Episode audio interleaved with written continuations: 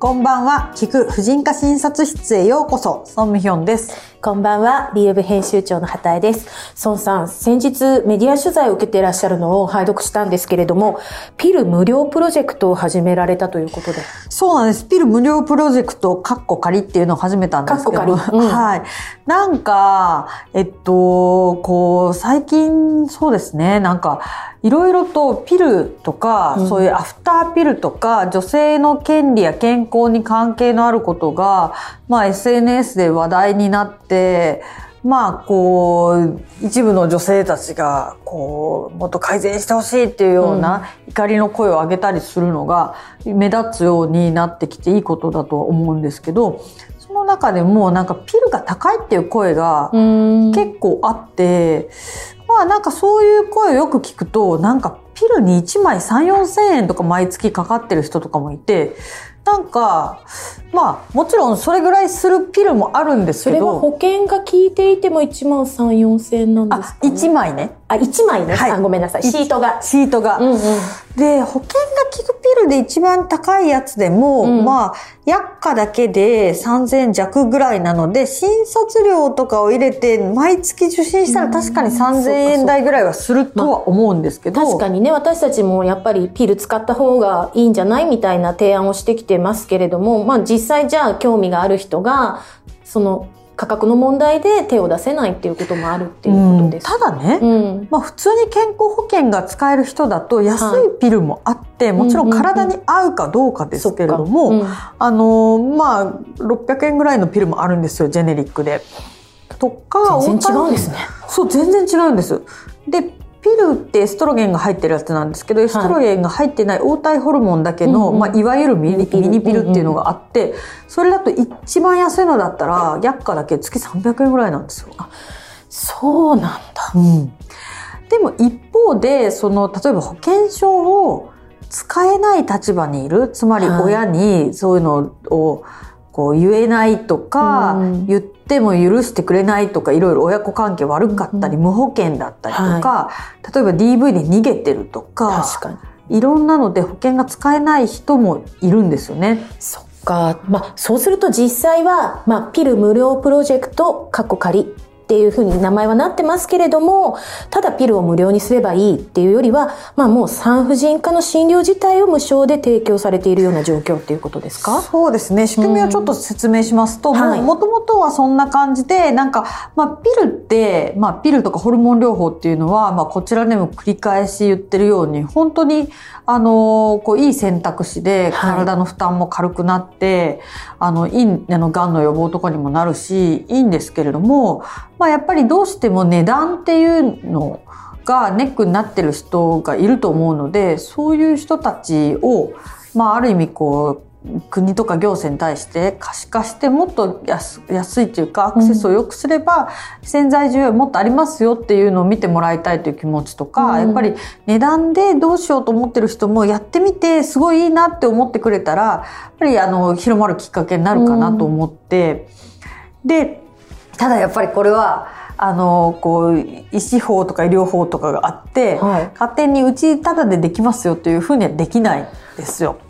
どういうふうにじゃあそのいらっしゃる方っていうのはなどうやって知っていらしてるんですか？基本的にはですね、あの、まあ、例えば誰にでもタダにするっていうわけにはもちろんいかないので、あの、こう、困った人、はい。金銭的に困ってる人にしたいんですけど、まあ、私一人がアウトリーチして、あの困ってる人にこうアクセスするのは無理無理なので、うんまあ、そういう困った女性を支援している団体から、うんうんうんそこから医療が必要な方をあのご紹介いただくと。うん。で自費診療の場合は、まあ、あのこちらで費用いただかずにやって、まあ、あの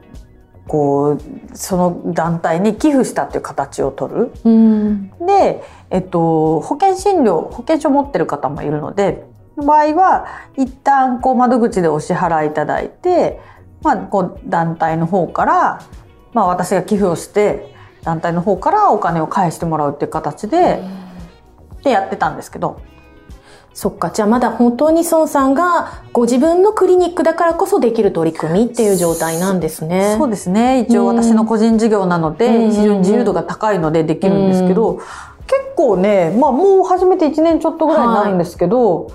60人ぐらい来られたかな。そうですか。でもあれですよね。まあ、よく本当に最近は、あの、まあ、生理の貧困っていう言葉で象徴されてますけれども、まあ、いろいろそういう女性のサポートがあったりとか、始まってたりしますけど、やっぱりなんかナプキン配るだけでいいってことではないじゃないですか。だからピルも多分配ればいいっていうわけではないですよね。そうですね。やっぱりまあうんなんか生理の貧困とか言って、うんまあ言うんですけど、もちろん衛生用品だから、はいそれも手にできない人っていうのはすごいうん大変なんですけど、私からするとですね、はい。もちろん生理用品に、こう、が十分にあるってことは、まあこれは絶対大事なことなんだけども、うん。じゃあナプキンがあればいいでしょということではない。うん。なんかもっと例えば生理の量が多いとか痛いとか生理自体が煩わしければうん。それをホルモン療法で解決すると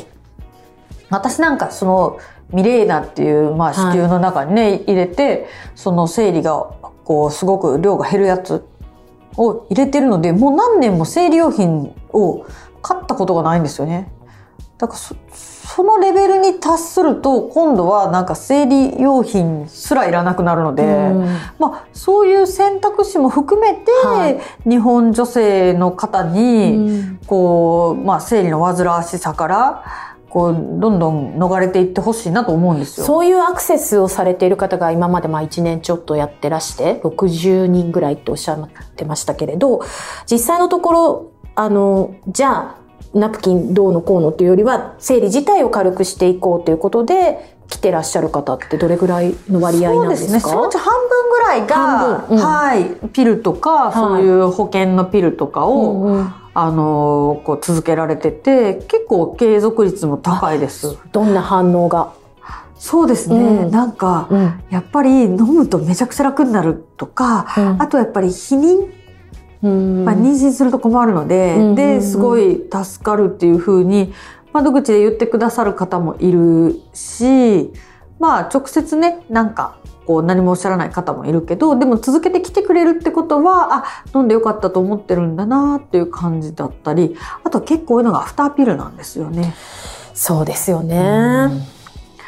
アフター、まあ、ピル飲んでる方うがん途中から取りに来られなくなって、次アフターピルで来られたりすると、ああ、続けてくれてたなとか思ったりはするんですけど、まあでもそこをアフターピルっていうものがあるっていうふうにもう分かってくれてるっていうのはやっぱり続けてきた会はあったっていうことですよね。ただやっぱりアフターピルは、うん。その、その団体の、あの、紹介してくれる団体の方がよく事情を聞いて、うんうん。じゃないと、やっぱり悪用っていうのがどうしてもあるので。はい、それは、あ、じゃあこの人は自分の意思でこういう事情で飲む必要があるんですねっていう方だけ、あの、にお出ししてるんですけれども、実際このプロジェクトはどうですか？広がりそうですか？うん広がりそうで、結構その、例えば、その資金を支援してくださる方もいるし、他にもそういう団体、そのうちに紹介をしたいっていう他の団体も現れたり、もともとはコラボさんってところが、あの、主にやってたんですけど、はいコラボさんからほあの別のクリニックに、あの、こう、紹介先として増やしたりとか、そういう連携がいろいろ広まってるので、まあ、そうですよね。これが、まあ、今はね、東京丸の内だけですけれども、いろんなところに広がる必要性もあるでしょうし。そうですうんね。地域的なね、問題もありますもんね。そう。で、本当やっぱり深刻なのが性感染症なんですよね。ああ、この間ね、私たちもトークしましたけれど。そう、はやっぱりなんか、そういう困難な状況にある女性とかは、まあこう、性的な搾取みたいなのを受けていたりして、はい。で、かなりの性感染症を検査したり、それも検査もお金かかるし、普通だと。そっか。で、治療もお金かかってできなかったりするんだけれども、やっぱりうちが無料っていうことで気軽に検査したりとかして結構いろんな病気が見つかったりして治療薬も取り寄せて治療したりしてるんですけれども、本当にこれ